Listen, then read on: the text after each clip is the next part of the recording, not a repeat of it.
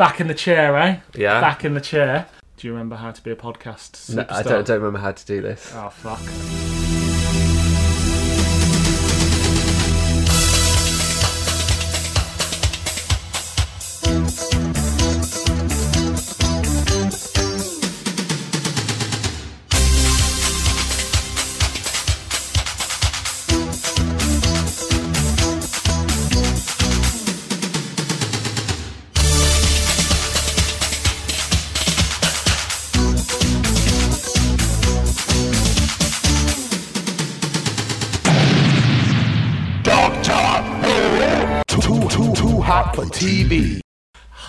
And welcome to another episode of Doctor Who Too Hot for TV. We are the podcast that covers all things Doctor Who Extended Universe, from MAs to EDAs, from Dalek spin offs to Cybermen rip offs, from clangers to bangers, we cover it all. This week, I'm joined by a very special guest who some of the listeners here may be familiar with. So, who is joining me here in the Too Hot for TV studio slash room in my house?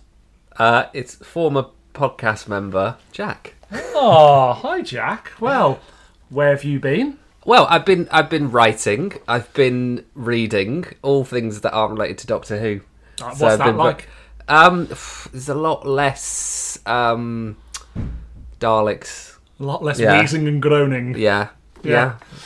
Oh, well, that well, that's good. Well, thanks for coming back to the fold for uh, what's sure to be the best episode of this series. Yes, it's a pleasure to be back. Good. Have you consumed any Doctor Who stuff since you've last been here? It's been nearly a year.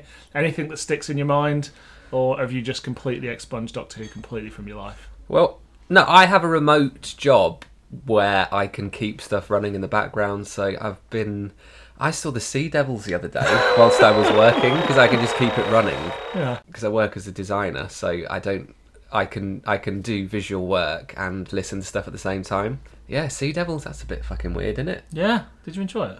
Yeah, yeah, yeah. It's um, I I listened. I watched it because we recently saw the radiophonic workshop give a performance, and I thought, oh, I'll listen to that mad old bingy bongy zingy zingy wingy noise that Malcolm Clarke made. It's fucking mad. What a guy. Yeah. Um, do you know what? I've never. I don't love the Sea Devil. You know, like Hmm. it's always revered as a classic. I just like. I'm a bit meh about it, to be honest. I quite like it. I think it's a lot. It's I think it's a lot scarier than Legend of the Sea Devils. Yeah. The ending's a bit easy, but um, no, I like it. I, it does nothing wrong at all. Okay. Well, that's good to hear. So um, we're sat here on the eve of Jodie Whittaker's final episode. We're going to be watching it in Yes. about three hours' time, which Yes. is very exciting. Yeah. What are your predictions? I think I don't have any expectations. I don't want them to be too high, Right. and but they're not that low. I've overall enjoyed the Chibnall era, Yeah. so but I don't think it's mind-blowingly good. Okay. So I don't. It's very odd considering the last time we had such a big anniversary celebration story. It was Day of the Doctor, Yeah. and I think if anything, my expectations for that were too high. And for Yeah. this, I have no expectations at all. Oh, that's good. Things can only improve. Uh, if you had to predict three things that will happen, and as this goes out, Hmm. you'll get a uh-uh if you get them wrong. Okay. Uh, I think the old doctors will be in it Yeah. in some kind of a weird cameo, which might not even work, but they'll be there. um, I think Jodie Whittaker will get a very good send off, and it will be very sad Yeah. in terms of like her final speech and how she how she dies. I think that will be quite strong. What I would like, but I don't know if they'll do it, would be for the Doctor and Yaz to kiss, but I don't know if it will happen or not. Yeah. Do you Um, think we might get like a weird meta crisis tenth, um, thirteenth Doctor situation where they get they send Yaz off with a clone of? Oh, that'd be weird. Yeah. I mean, it was weird last time. Yeah, the, yeah, no, no, no, no, no, it's odd. But um, and my my prediction for the end is that Ncuti Gatwa will will appear for a very split moment before quickly changing into David Tennant. Okay. Um, because that's because it's already been publicly announced that David Tennant is coming back. Yeah. Um, so I think they would do something to upend that a bit, and we'll see a brief glimpse of Shooty, and then he'll disappear. My my three predictions are that the timeless child story will not be fully resolved. Yeah. Somebody will die, but it'll be like a Kate Stewart or a Vinder rather than Yaz or Dan. Uh, and that it'll be an open-ended regen. We won't see who Jodie turns into, uh, but David Tennant will appear some way somehow. Those are my three predictions. But we're not here to talk about the television series Doctor Yeah. Who, are we? Uh, what are we talking about today, Jack? We're talking about series one of Dalek Empire. Ah, from the Big Finish. Too, too, too, too hot for TV.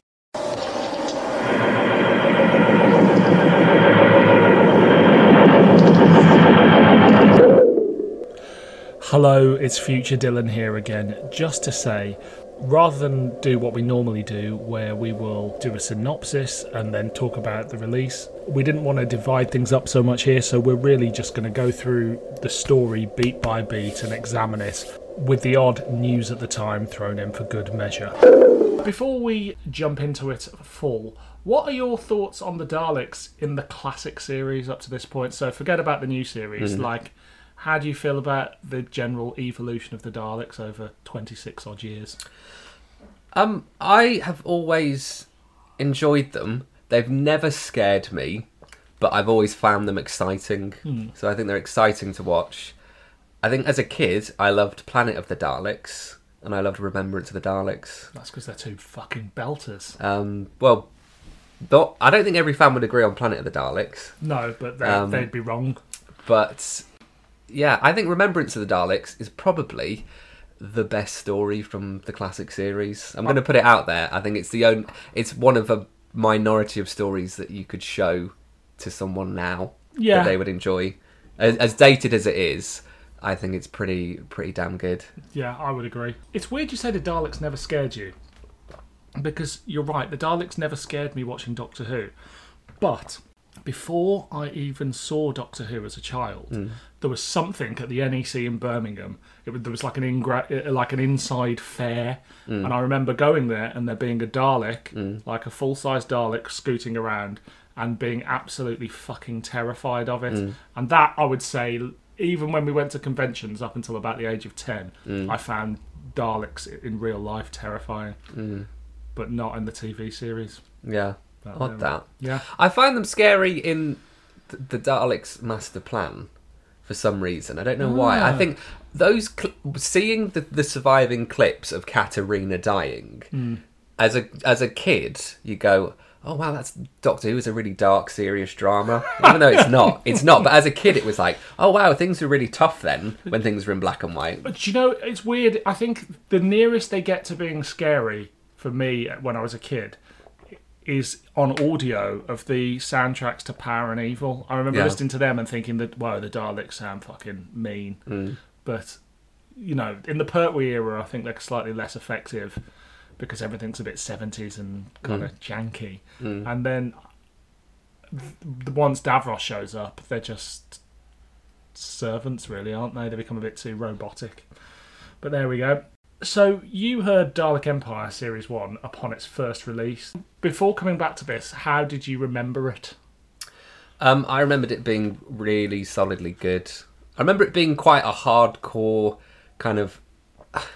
I remember it being a bit of an adult drama, in that it wasn't the same as Doctor Who, and that the characters really went through the ringer in it. That was my main memory.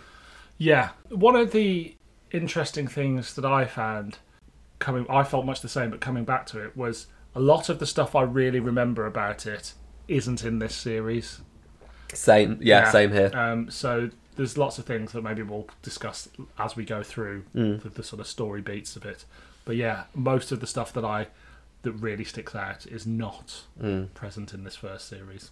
So it's a four-part series. Uh, the first one is Invasion of the Daleks, which was recorded on the 6th of May 2001 at the Moat Studios and released on the 25th of June 2001. At the time, Caves of Androzani had just come out on Blu-ray. The Eighth Doctor story Minuet in Hell had just come out. The Eighth Doctor book was Eater of Wasps by Trevor Baxendale, while The Doctor's Effect by Steve Cambden was out about the VFX of Doctor Who. Hmm. Past Doctor Adventure was f- the Fourth Doctor and Nyssa what a combination, in Asylum. And Big Finish had announced a new writer called Joseph Lidster was writing a story called The Priory, set in and around a contemporary nightclub slash disco, which obviously became The Rapture. Christopher Biggins was announced in starring in uh, a Feast of Stephen style episode of Doctor Who, along with Matt Lucas and Adam Buxton, which is a pretty good lineup, which would ultimately become the One Doctor. And the comic strip was The Last Word, a 10th anniversary celebration of the new adventures featuring the Seventh Doctor, Ace, and Benny.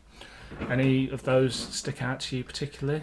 I, I remember that, that, that comic strip and the audio's released and the Doctor's effects. It's, ob- it's obviously all pre 9 11, so it's just. It's Is that how you mark things in your life? no, but it is it, it, like it, Doctor Who got shit after 9 11. it is imagine. It's odd imagining the couple of. I think it's it's because I've recently been watching Adam Curtis's new documentary series about Russia, and obviously it's all about politics, and so politically. The world is divided between pre and post 9 11, so it's Yeah. odd to think of those couple of months. It has no impact on the storytelling of Doctor Who. Uh, but that's just all I'm thinking is like, oh wow, yeah, just innocent days. Really, it was the release of the One Doctor in December of uh, just after 9 11 that really picked up the mood of the nation, wasn't it? yes, yeah. No, I for Doctor Who, I remember it being a very good time. Less so if you lived in New York. Uh, so, Dalek Empire 1 Invasion of the Daleks. So, the Earth Alliance detects an anomaly on the fringes of the galaxy, so they send a ship to investigate, and it's destroyed by thousands of ships. We then jump to Vega 6, where we meet taxi driver Alby Brook and Susan Mendes, who is his favourite customer. Susan's on a mission for the Reisberg Institute, looking for rare minerals, but they go for a picnic that's interrupted by a crashing spaceship which you know we've used worst excuses to get out of dates. Mm. So these are our leads. Mm. Do you do you buy their budding relationship here?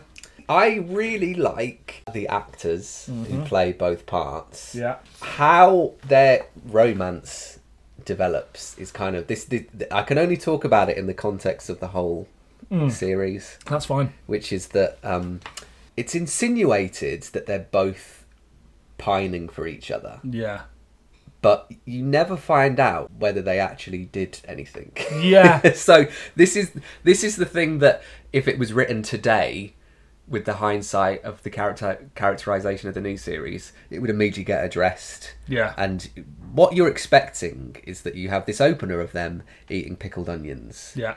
um, Which is a weird thing to do on a date. Yes, yeah. Um, and then you don't know whether uh, he he is her taxi driver essentially, isn't he? Yeah, but he's been sent to also keep an eye on her, right? So he, I thought he was he was under he's undercover Yeah. as a spy He's a tracking spy. her, but has fallen for her. yeah, But it's never implied whether they've had a lot of dates or whether Or he's the- just the taxi yeah. driver, whether they've even like kissed. And so you keep I kept expecting like, oh, there's going to be a flashback scene to show more of what happened between Mm. Yeah. them because they're suddenly obsessed with each well, it's never quite implied. They say it never really started. yeah, So it might just be a crush. And so it's this odd thing of it's it's a series for adult Doctor Who fans. Hmm. But the romance is very kind of off screen and kind of they, there's nothing there's nothing adult about the relationship. that's because most Doctor Who fans haven't had adult relationships at that point. That that was a kind of a, a quibble for me because I kind of I buy the actors both selling the fact that they've they've both got these feelings for each other, Hmm. but a pickled onion does not a, ma- a romance make.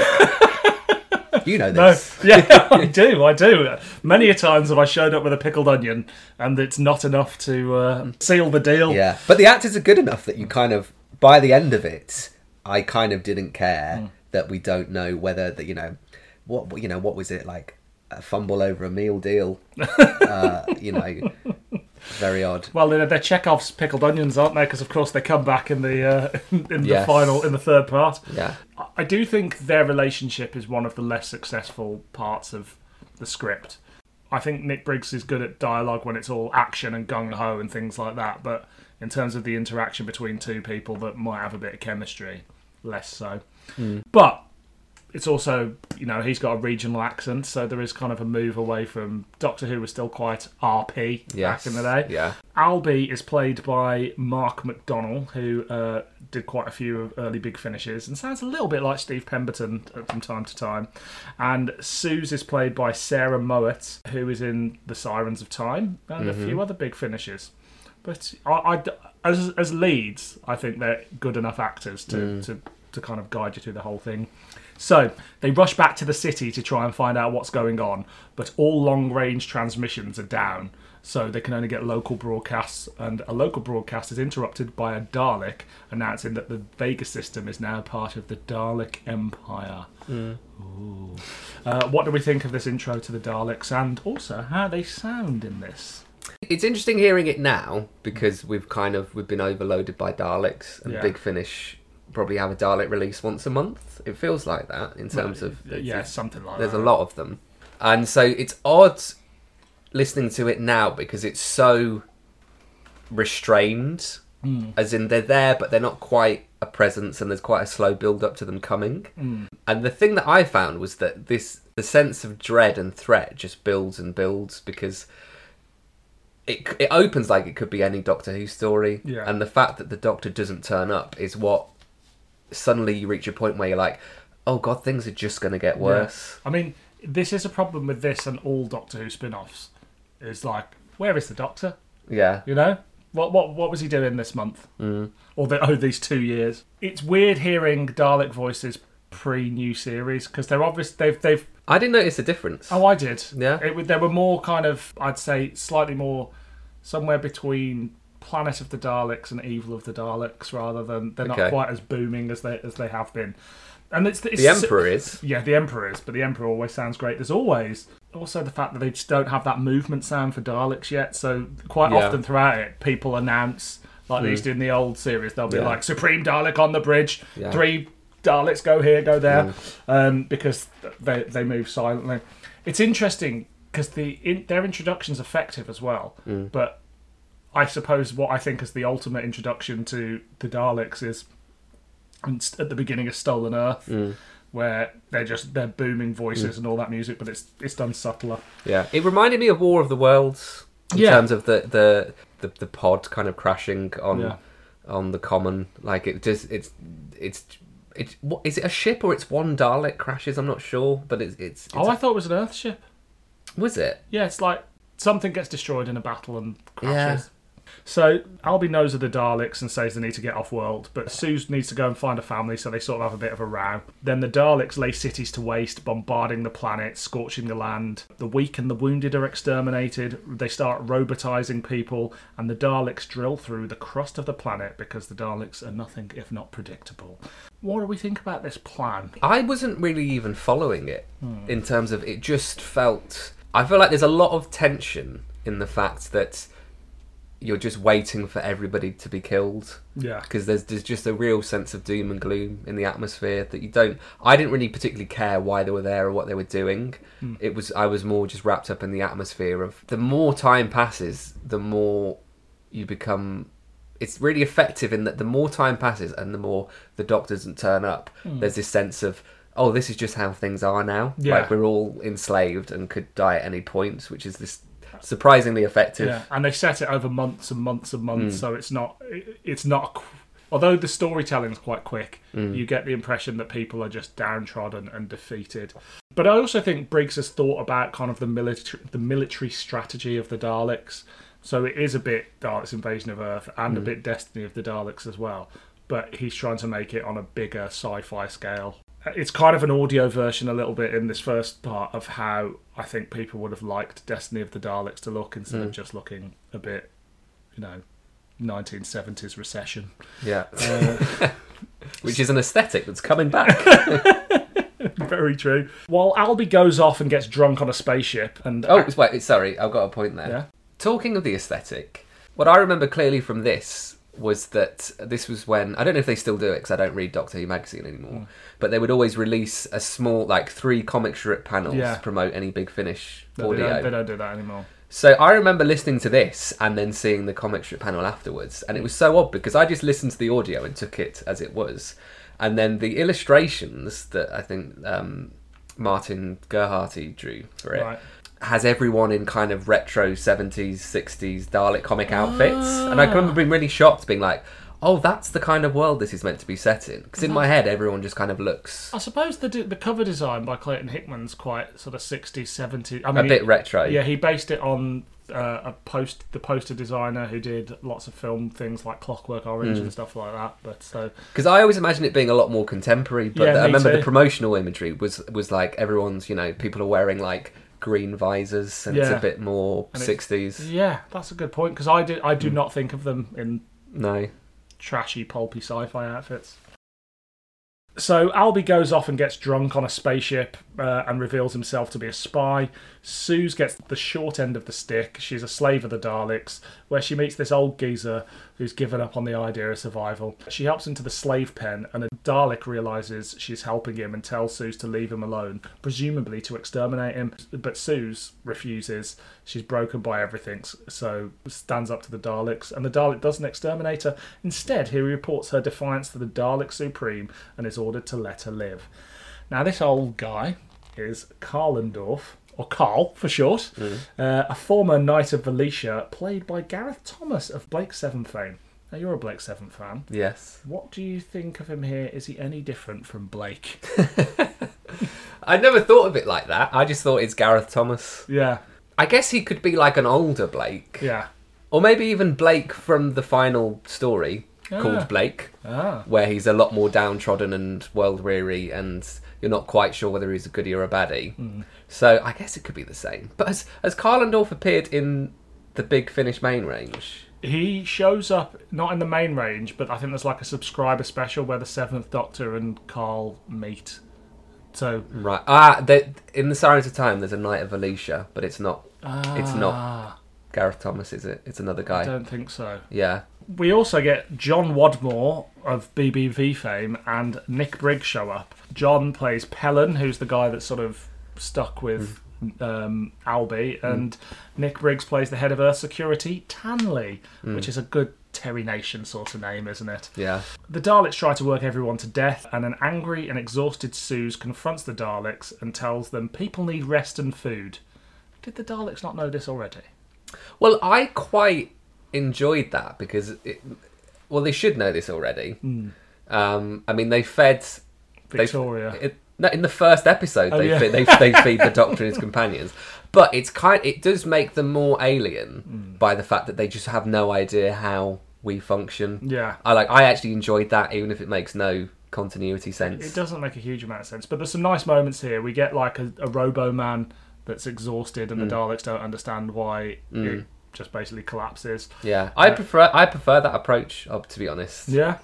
because it's it's they they really seem like almost like like children without empathy. Yeah. they're just like why why can't you just keep keep working? Yeah, and her confronting the Dalek is well handled, and you also get that nice moment where Carl asks what what's so important about her work, and she's like, "Oh, I can't tell you, it's classified," and they both start laughing. Mm. Um, which is a quite a nice human moment, and then mm. obviously the Dalek gets annoyed because they don't like laughing. Yeah, So Susan the Dalek Supreme become a bit pally, and he uses her as a representative, and basically invents a workers' union. yes, uh, Because this is sort of how the unions mm. got started in the Industrial Revolution, and it's at this point we learn that Carl can read people's minds. So Suze and him hatch a bit of a plan, but we don't know what that is. While Sue starts talking to people and giving them hope. That's kind of the main thrust of the episode. Hmm. I love there's a big time jump on her big speech at the end, so we get the headlines hmm. without repeating it. And then, just to finish off the episode, Alby's ship is attacked and destroyed by Daleks. Him and Pellin escape, and Pellin tells Alby he overheard some chatter on the Dalek network uh, about Susan Mendes, which somewhat flummoxes hmm. Alby. The Dalek Network. I Don't know why I'm immediately thinking of something like Babe Station with Daleks. coming soon from Big Finish Audios. now, I think it's important to also say that the whole thing is narrated by what we presume to be an older Suze, which Yes. is a lady called Joyce Gibbs. yeah, But, you know, more of that later, I reckon. yeah. How does this first one stand up 20 years later. it sets up the main kind of thrust of the first series, which is about someone Susie's character discovering that the Daleks want her to give the other slaves hope to Yeah. make them more efficient, Yeah. and the kind of whether is she is she collaborating, is she is she being good or bad for having done that, which I find quite interesting. I was a little taken aback that it wasn't quite the sprawling sci-fi epic, uh, action epic I remember. But then also, it's important to note it's 21 years old, Yeah, and uh, to do something another podcast guest Michael Mills did previously. It's as old now as the Leisure Hive would have been at the time of this audio release. So. It's naive of me not to expect it to have aged in, in any way, shape, or form. It's not quite as action packed as I remembered yeah, the human drama at the heart of it doesn't always work, but it's mainly their relationship, I think, at the moment. The, the subjugation is fine, and I would say it's it's a little bit more Deep Space Nine than Battlestar Galactica. If I was if if I'm kind Was- of looking for contemporary reference points. was when was Battlestar Galactica the remake? That was a Um, couple of years. It was the same time as the new series, so Okay. we were sort of four or five years off.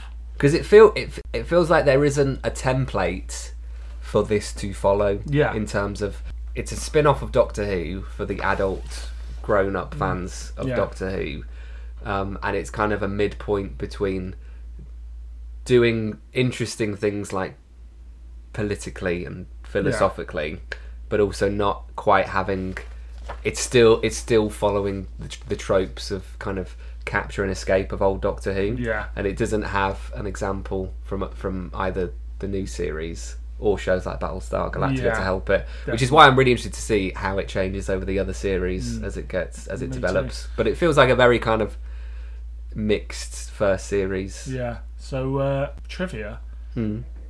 Big Finish has been going for a few years. Mm. Gary Russell was the, produ- the the head producer in charge. He went on holiday, and Nick Briggs pitched this to straight to Jason Haigh-Ellery because he didn't think Gary would like it. So Yeah. so he pitched it straight there, and he commissioned it while was on holiday. Mm. Do the Daleks feel menacing, uh, like a menacing threat?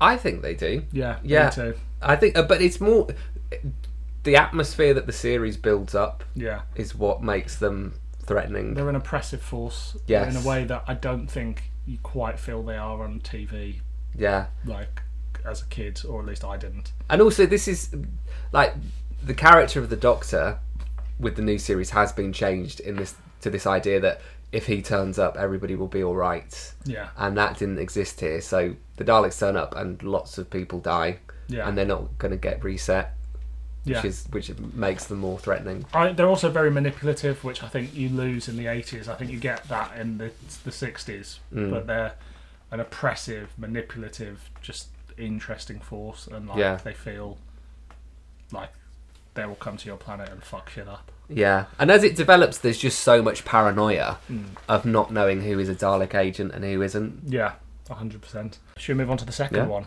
The second one is The Human Factor, which was released on the 6th of August 2001, recorded on the 3rd of June 2001 at the Moat Studios. Also out at the time, The Eighth Doctor Adventure was the year of The Intelligent Tiger. The TV movie was on DVD, The Sunmakers was on VHS, and Big Finish released the Audio Companions Talk Back interviews with India Fisher, Maggie Stables, and Lisa Bowerman. The BBC released the Abominable Snowman soundtrack. Other Big Finish releases: Loups-Garoux, Dust Breeding. The comic strip was the Eighth Doctor story Flower Power, and those are the main releases at the time. Anything you anything you want to big up? Anything you Um, love in there? The Year of Intelligent Tigers is a really good book. Is it? By I think it's by Jacqueline Rayner. Yeah, I didn't put the terribly. I didn't put that there. I think it's by her. Mm. Or was it? No, no, no. It's by Kate Orman. right. Um, and I think it's about the the Doctor spends like a year living on this planet full of talking intelligent tigers, and he plays violin to them. I remember really enjoying it, and I can also tell you nothing about what happens in it. But Yeah. Kate Orman is a terrific writer, so Yeah, I'm sure. I'm sure it's good. I would like to revisit that potentially. Doctor Who news at the time. Telos Publishing announced their first Doctor Who novella, Kim Newman's Time and Relative, which was the first Doctor Who story officially approved by the BBC to be set before the TV series. It was also announced Lee Sullivan would be doing some illustrations for the forthcoming Death Comes to Time pilot being broadcast on the internet.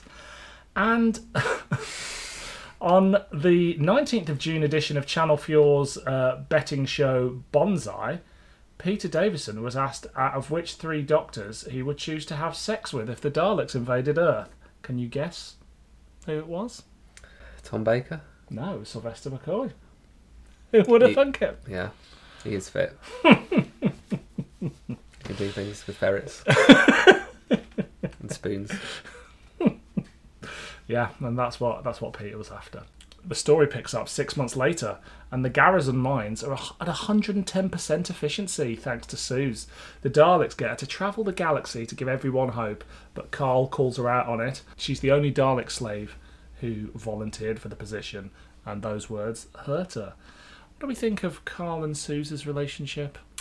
I yeah, I like it a lot. I think that's the the like the best thing about this series because it throws up lots of philosophical questions. Bizarrely, this year I read a book called it's called Man's Search for Meaning, and it's by an Auschwitz um, former Auschwitz prisoner, and it's kind of bizarrely relates to a lot of the subject of this. No, I can see that. Um, but the, he was a psychiatrist who was imprisoned, and so uh, and obviously they were, you know, it was a concentration camp, so they were forced to work and to like make railway lines and do construction.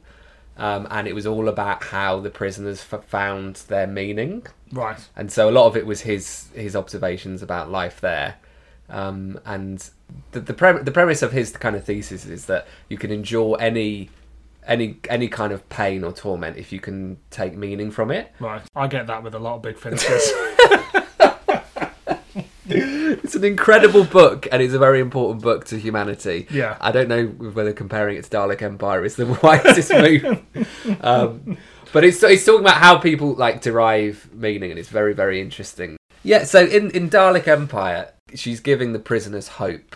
So that there will be more efficient workers, but she's also, you know, she, she's she's like a, a union rep in that she gets more food and rest for the workers. Yeah. And Kalendorf is essentially there as her friend, but is also the only person who's saying you're you're essentially a collaborator. Yeah. and is always kind of making her feel uncomfortable. Mm.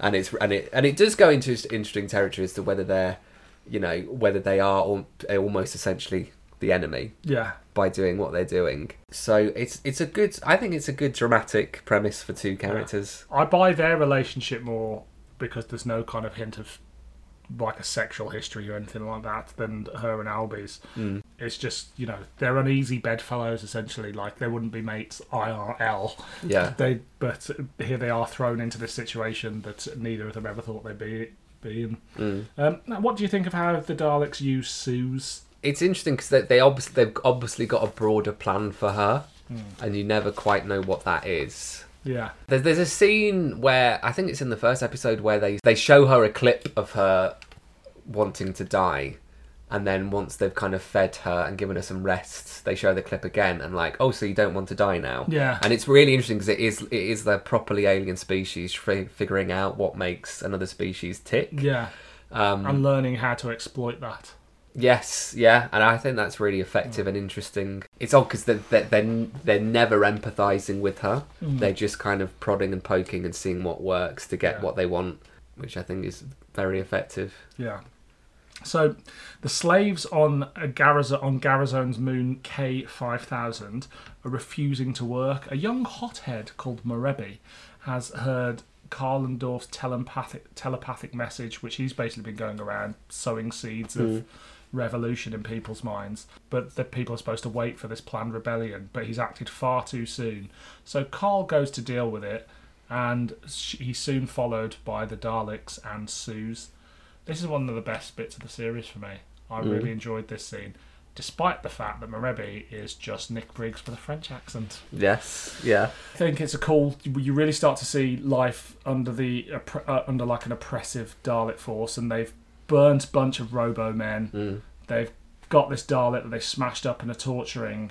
And Morebi's just gone fucking mad because he, you know, he's really happy that he's done this. yeah, But then Carl's like, "What are you mm, like? How many people died just trying to do this to get kill one Dalek?" mm, So, anyway, the Daleks show up, and Suze goes in to speak to them, and you Mm. don't hear the conversation, and then the Daleks, under Suze's sort of instruction, kill Morebi and his men, and indeed the person that reported it. Mm.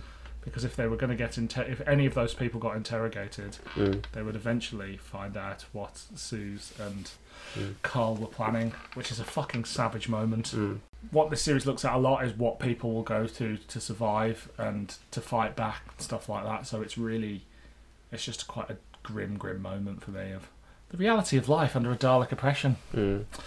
Uh, meanwhile, Alby and Pellin come out of hypersleep. They get attacked by Daleks and descend into the planet Guria's atmosphere to contact some rebels, but are soon captured by Daleks. Do we think it's um, the planet's named after Simon Guerrier. Yeah. That's what I thought. Yeah. Uh, we also learn a little bit about Project Infinity starts getting mentioned, which will become important later. Gurian rebels are giving the Daleks some shit, and the Earth Alliance are heading there. So we meet the Gurian Highness and daughter. The Highness is played by Adrian Lloyd James in his only Big Finish role, and the daughter is played by Georgia, Georgina Carter, who's also in Jubilee. Now, these are two interesting characters that Yeah. get thrown in. Yeah. So they turn up laughing all the time. Yeah. And at first you think they've just gone mad under Mm. Dalek oppression, but then it turns out they're just winding the Daleks up. but goes on far too fucking long It that does. scene. I, he, he reminded me a little bit of either Christopher Biggins or Hmm. um, what's the, the from the Celestial Toy Yaru. What um, you know Billy Bunt. the Billy Bunter rip off, yeah. So Guria have one of the most ineffectual workforces because they, I guess they're trying to portray them as a work of pompous idiots, but Yeah. they're not. They're just trying to wind people up and irritate the Daleks. You think this planet's named after every Doctor Who writer? Yes, Dix Minor. Yeah. Planet Yeah. Roberts. People aren't allowed to go there anymore. Very true, very true. As the Earth Alliance attacks, the Highness is killed. Alby and Pellin are taken to the control room, and the Earth forces are actually winning. Alby briefly sees Suze on a screen. Suze and Alby are separated again, and the Dalek Supreme starts discussing Suze's humanity uh, to find out what Albie means to her. this is what I found interesting because in the book I read, uh, the the psychiatrist in this camp would have sessions with, with prisoners that were despairing. They'd say, and, and who didn't want to live. They'd go through with, come on, you've got to. There must be one person you can think of in the world that will, um, yeah, that you you should live for. Whether they're alive or dead, can you think of one person that will want you to remain alive? Um, and so that's what I found interesting in that the world's gone to shit, but they they both well, Alby is essentially living for Suze Yeah, in a way, even though it's clearly there's not even really a relationship there. Yeah. So that it kind of made sense, but it only works if they finally meet and they're like, oh, we've actually got nothing in common. Yeah, Like, um, um, there's always that danger. It's like internet dating when you get on with someone really well and you're messaging loads, and then you actually meet them in real life, and you're like, oh. Yeah, but in, in, in this in this book, the account was that prisoners would go home and after being you know freed, Hmm. and suddenly the the people they'd been living for might have moved on or remarried. Yeah, of course. So they had to face up to that. that's Um, horrible. Yeah. Anyway, back it- to Big Finish. Daleks are real bastards, though, aren't they? They are. They are, yeah. We also get a bunch of cutaways to like the big battles, which I don't think work quite as effectively on audio, but there you go. Days later, Alby wakes up to find the Daleks have lost, but he's lost his legs. The Daleks attack again after regrouping. Pellin and Alby escape in a Dalek saucer, which is picked up by the Earth Alliance forces. The Earth soldiers cut through the bulkhead, and as Alby and Pellin try to explain that they're not Daleks and they're on the same side, the soldiers open fire. Mm. Anything more to say on part two? No, I'm just glad that the Daleks will always have saucers. Yes. That's just firmly established. They will never have any other type of ship no. because they're such a retro design. They will always need to have a flying saucer. hundred percent, and I think that was one of the smart moves Russell T Davies did when bringing about the show. Was like mm. they're fucking flying saucers. Yeah. So part three, Death to the Daleks! Exclamation mark was released on the 29th of October 2001 and recorded on the 2nd of September 2001 at the Moat Studios. Ark in Space was due to get new effects for the DVD release, and BBC Online confirmed that Death Comes to Time would be completed in the first half of the next year with 15 10 minute episodes to be webcast once a week. Also, Peter Davison in the news again. What a hmm. guy! He'd just come home from filming the, a day's work on The Last Detective when he was disturbed by the sound of his car alarm. He rushed to see a thief running off with his video camera, on which he had captured the birth of his son Joel just the day before. Davison gave chase in his Chrysler Cruiser, cornering the 15 year old robber in a dead end, and then made a citizen's arrest until the police came. That's why Peter Davison is the best Doctor Exactly. Who. Colin Baker couldn't do that. Not late 90s, Colin. no. Out on DVD was Vengeance on Varos. Also from Real Time, an Englishman on Gallifrey. The Eighth Doctor, Fitz, and Angie were uh, in the book Dark Progeny. Big Finish released the Sixth Doctor and Evelyn story Project Twilight, and the Past Doctor story was Bullet Time by David A. McIntee, featuring the Seventh Doctor and Sarah Jane Smith. While the comic strip was the Eighth Doctor story The Witches. Anything you want to say about those? Bullet Time, I think, is about Sarah Jane meeting the Seventh Doctor and her being kind of um, repulsed by how he's turned into this kind of manipulative, darker version of the Doctor. interesting. So it's a it's like a school reunion but bad. Yes, yeah, but that was a that was quite a common thread because that happened again in um, Dark Fusion. Is essentially about the Fifth Doctor being ashamed of the Seventh course, Doctor's yeah. behaviour. Cold fusion. Cold Fusion, Yeah. and then um, the Sarah Jane Smith series is very dour as well. Yeah. It's very um, it is. there's none of the, the there's none of the heroism of the CBBC series. Nobody in the nineties and the noughties wanted any of the Doctor Who companions to have a happy ending. yeah, yeah. Uh, especially Dodo, who died of syphilis, was it, or something like that? Mm. Oh, I thought it was an alien STD. Same thing. Yeah. So, Earth Security kill Pellon, who it turns out is a Dalek spy, and Alby is reunited with his boss Tanley, once again played by Nicholas Briggs, and who says the word Velyshaa in a Yes. very interesting way. Yeah, and it, it, people, Pellon is a Dalek agent, and we didn't know it. I think that's quite that was quite a cool twist. Yeah, I'd forgotten that as well. Yes, and do you think? Do you think the actual agents that represent like Nicholas Briggs and Nicholas Pegg call themselves Dalek agents? I'm sure they do. yeah. Uh, I much prefer this version of Dalek agents than the ones where Moffat has like a thing coming out of their head and then a gun coming out of That's their hand. very silly. Yeah, which just doesn't make sense. Yes. Not like everything else in Doctor Who, which is perfectly believable. The Daleks have finished mining Veganite from Vega 6, so they, they scoot off to the Lo- Lopari system, where Project Destiny awaits. The Earth Alliance forces retreat, leaving Guria to the Daleks, because they just. They basically just ran off to regroup, didn't they? And it really feels like things are heating up at this point. It's revealed that the Knights of Velyshaa are one of the Daleks' bitterest enemies. Don't remember that. Don't remember that being a thing No. back in the day. But they, uh, in fact, before the invasion, the Earth Alliance was due to negotiate with the Knights to form an anti-Dalek alliance. Tanley is worried that Suze has given away details of Project Infinity. Now, you said there was a Knight of Velyshaa Yeah. in uh, the Sirens of of Time. Time. Yeah.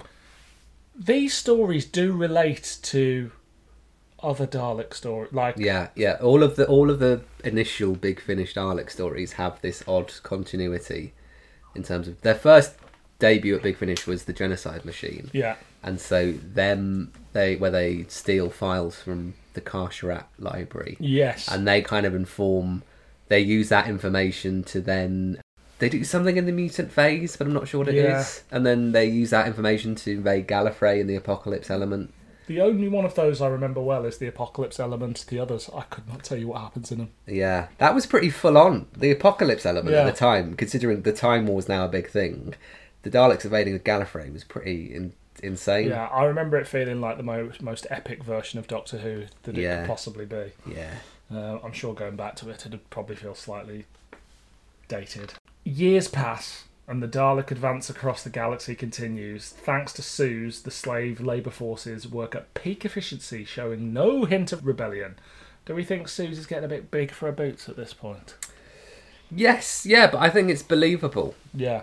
As a, as a collaborator that you would feel Mm. kind of different and other. Um, I, I, this is part three. This is part three. Yeah. we're about yeah. Yeah. Uh, no, this was this was kind of this had my best, my favourite bits in it of Mm. um, the characterization of her and Kalendorf, Mm. and how you would go a bit crazy. And I think I I like that idea of people becoming a bit crazy around the Daleks because they're so they they lack in so much emotion and they're so inhuman that you kind of project what you want onto them. Mm. Yeah. and that's like quite a common thing in in other Dalek stories, and I think it's it is quite believable. So you get that scene where Suze kicks a Dalek out of the office for talking back, and she Mm. goes, "I only deal with the Dalek Supreme," and Carl's like, "Be care," but she just lashes out, sensing his almost resentment. I think. Yes, yeah. Which is a bit odd. Do you think Suze actually believes that the Daleks trust her? I think it's just wanting to survive and you know using what power you can. You know whether it's whether it's based on truth or not. Yeah.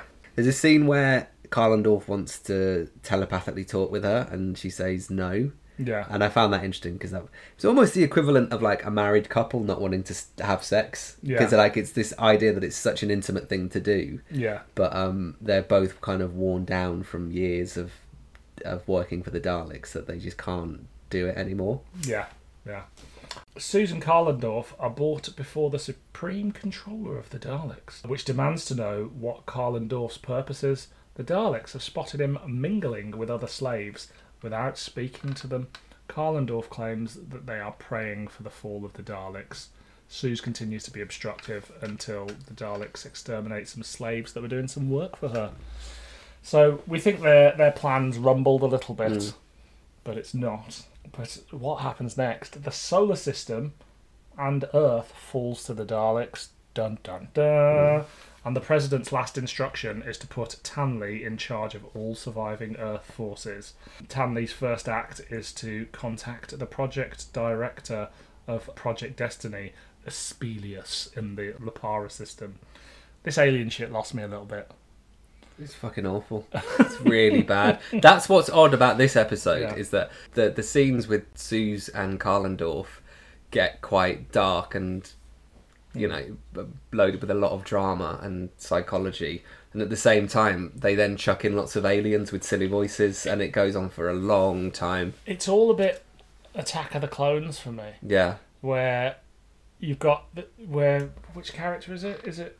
I think it's Obi Wan goes off to this planet where there's a whole race of clones being built by some silly aliens, and it just it just feels a bit like it's pulled directly. Which I guess is the best reference point you kind of got at that point is the Star Wars prequel things. Um, so yeah, Aspelius and stuff like that doesn't really do it for me, but they don't stick around long, so it's fine. So the Daleks plan to broadcast uh, a a broadcast like a galaxy wide broadcast of Suze to speak to the slaves. Alby and Mirana, who was initially sent to arrest Alby, head to Yaldos, where Suze is to make her speech. Mirana is a late addition to the cast, played by Teresa Gallagher, who is also in the fifth Doctor story Snow. I don't really feel like she needs to be there. Like, she's got a plot point later hmm. on, but she doesn't really add anything to me. She's fine performance, but Yeah. I, don't, I, ju- I just feel like it's adding another character for, almost for the sake of it. isn't she still a big part of, of the second series? Maybe she is. I think she is. Okay, that explains it. But in this particular run, I couldn't. I wasn't really. Hmm. I was like, oh, sh you know, she's doing nothing that Alby wasn't doing. Hmm. It's like they killed Alby and they went, well, we need to give him somebody to talk to. Not, it's not, not Alby, Pellin. Well, she she does have a big role in the last episode. She does. She does. She's a traitor. Yeah. There's lots of traitors in this. Not traitors, but lots of Dalek. One part of me is like, ah, there's a bunch of people that are secretly controlled by the Daleks. Is that a cool idea? Or are they just re- rehashing the same plot point again and again and again? I, I really liked what they did with her in the last episode where the, the Emperor is in her mind. Yeah. And I feel like, I don't know if I'm remembering this, but I think that becomes a big plot right. point. Yeah, cause she's, Because she can hear Dalek transmissions. and the, because, the Emperor itself almost goes insane, yes. which Yeah. is and that's some of the that that stuff's really effective. Hmm. But we'll come to episode four shortly. So in the Lopara system, the project director Aspelius obeys Tanley's directives and gives the order for the Infinity Scans test run.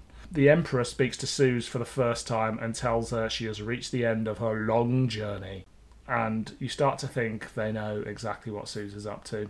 Suze makes her broadcast, and there is a massive uprising to the rallying cry of "Death to the Daleks." Alby and uh, Mirana land on Yaldos, where the rebellion has been a success, but Suze has been killed. Great cliffhanger. It is a great cliffhanger. And also because you believe it, because at this point in the series, you know it's not the same universe as Doctor Who. You Yeah. know, the main characters can die. Yeah, you've been wrong-footed by the narrator, Mm. who you assume to be a young, an, an older Suze. Yes. but actually it's not. But we'll come to her in a moment. So the final story of this series is Project Infinity, released on the 21st of January 2002. There was no news at the time. There wasn't even a Gallifrey Guardian in the DWM. The comic strip running was the Eighth Doctor story, Children of the Revolution. The Eighth Doctor book was The Adventuress of Henrietta Street by Lawrence Miles, mm. and the Past Doctor book was Instruments of Darkness by Gary Russell, featuring the Sixth Doctor, Melanie Bush, and Evelyn Smythe. Also, Big Finish had just released Colditz with the second Doctor and Ace and the first appearance of Klein. And a book called Doctor Who on Location came out, which was a big, thick tome and basically a location guide, which would now just be a website. Anything there? You, we've talked about the Yeah. Adventuress of Henrietta Street before. Yeah. I remember quite liking Colditz, and it's also notable for having uh, a young actor called David Tennant in it. Mm. Yeah. Have you covered Children of the Revolution on this? No, not yet. It's a good one, that. Yeah. It's a good one. Three months since the rebellion, it's going well. Kalendorf thinks it's going too well. And the Daleks are up to something. He also spots an, insign- an insignificant little Dalek ship going to the Lopra system, which in itself is an insignificant system. Also headed there is Tanley, who has come to oversee the final stages of Project Infinity. But Alby thinks he can hear Suze's voice. Kalendorf and Mirana find him on a mountain range where they discover Suze has transferred her memories into one of the legendary Seers of Yaldos. Mm-hmm. So she, they basically link psychically together, don't they? And she is the person that's narrating the story. Yes. Yeah. What do we think of that? It made me think uh, of of Nick Nick Briggs. This is written by Nick Briggs. Yeah. Yeah. It made me think of uh, Nick Briggs, the same Nick Briggs that wrote Creatures of Beauty. He's still kind of interested in the order in which stories are told, Yeah, rather than just doing the same story again and again. I think no, I like I like that as a kind of. I like I like that as a plot twist, and you mm. know, kind of wrong footing the order of how it's told because it is odd. Because in the, the the first scene of them together, there's just the two of them mm. on this boat, and the woman's narrating it. So you go, it could only be Suze. yeah. So I think it's a neat twist. He does. He does a bit of that in this, particularly this episode. A lot of the stuff that happens in three that we're told about, you mm. actually see. Like Suze's death, you don't actually see. Well, you don't actually hear in three. Mm. You just hear what's afterwards, and then you hear her speech mm. in this one and her dying, um, which I think is good storytelling. And I think, as you say, he's interested in changing the narrative a bit and not just mm. doing straightforward storytelling. So the Emperor Daleks expected Susan's betrayal and already knew of Project Infinity. Al- Alby also clings onto the idea that nobody found Suze's body, despite loads of people seeing her killed. They all bugger off to the Lopra system because of Project Infinity. You're forgetting the most important bit, which What? is that he leave she leaves a jar of pickled onions. Oh, there of course, yes. Chekhov's pickled onions. for Alby to find. Yeah. Can you imagine like pickled onions being the thing that that, that reminds you of someone that you love? Oh, yeah. Pickled onions are the sort of thing that when you've been together for 50 years and you get divorced and they go, and you fucking ate pickled onions all Yeah. the time. Yeah. It's like, like the toilet seat's the toilet seat's still up. He's, she's somewhere on the planet. So they all bugger off to the Lopra system because with, that's where shit's going down. It's revealed that Mirana is a Dalek agent that is linked to the Emperor Dalek, as we said before. Mm. But they sedate her and deactivate the. They think they've dea- deactivated the link, but they haven't.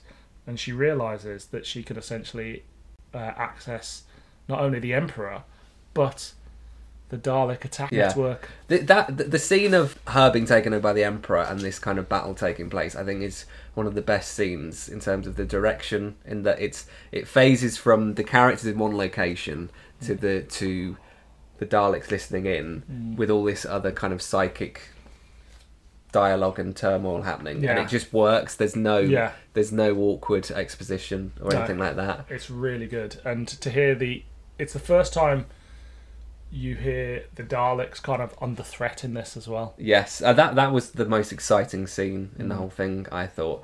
And it's also it's an example of when Big Finish get audio drama right, in that you you can visualize all this happening without anybody saying anything clumsy. Yeah, Having said that, back in episode three, there's a terrible, terrible, terrible, terrible scene where um, Mirana yeah, meets Alby for the first time, and she goes, "I'm pointing a gun," and then he goes, "In at the back of my head, you got it," and it's done. They do that scene twice with the same dialogue where they flip it, but but the whole point is that actually that's how you would talk because they're in spacesuits, so you've got no peripheral peripheral vision, and if you yeah. and then if you load a gun, you can't hear it.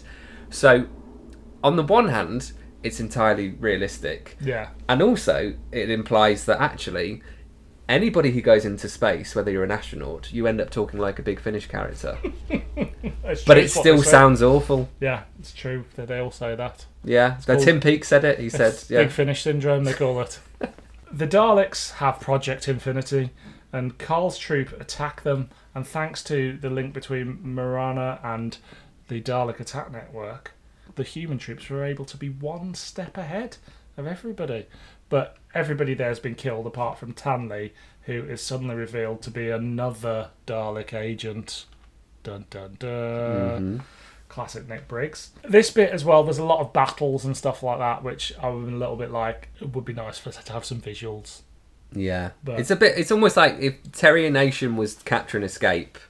In this, it's uh, I'm a traitor. Yeah, it's just, He's a traitor. She's a traitor. we're all traitors. Yeah. So he basically pulls a gun on them, and then the Daleks arrive, and their plans revealed. They want to use the Veganite to power Project Infinity to find a bridge to a dimension where the Daleks rule supreme. And it turns out that the whole invasion of the galaxy hmm. was just a massive distraction, essentially. And they let the rebellion happen. They knew about it hmm. because they would then go unseen towards Project Infinity. I mean, obviously they needed the Veganite, but they could have hmm. just invaded the Vega system. Mm. Do do we buy that as a big ploy? I mean, it's all made up, isn't it?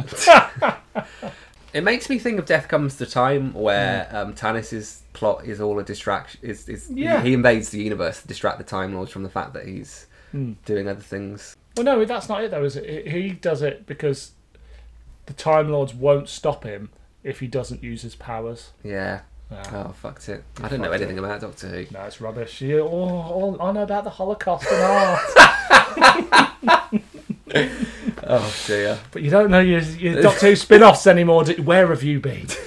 um, so, Project Infinity, the humans were going to use it to find a, a universe where the humans defeat the Daleks and find out how they did it. So it looks at all the alternative timelines. The Daleks use it because they want to find out where the Daleks are the supreme race, and they find it a universe, and we get some slightly high-pitched Daleks um, make contact. But when those Daleks show up, they're absolutely horrified to find that the uh, all the atrocities the Daleks have committed in this universe, which are the ultimate crimes, Yes. because in their universe the Daleks are keepers of the peace Yeah. um, and protect people. So the alternate Daleks attempt to neutralize the evil Daleks of our universe who open fire to protect the Emperor, and soon a battle is raging between the Daleks of this universe and the Daleks of the other. Hmm. That's a good cliffhanger. That's a great ending. Yeah. And at this point, you go, "Oh, this is part of a much bigger story," and there are three more series of it. What's what's your overall thoughts on this now? Well, I, I enjoyed it greatly. I think, but it's very much just of its time in that it doesn't have it doesn't have a dramatic template to copy. Yeah, You know, it's it's almost like it's it's it's a version of like the Dalek comics done on a slightly bigger scale. Yeah. and but you know by ni- ni- a writer who is interested in exploring um, bits of psychology and how the characters behave in certain situations, but he doesn't have quite enough to to you know, it's not it's not a love story despite No. it being about two characters No, trying to, to reach each other. it's it's it's a oh, it's lightning outside.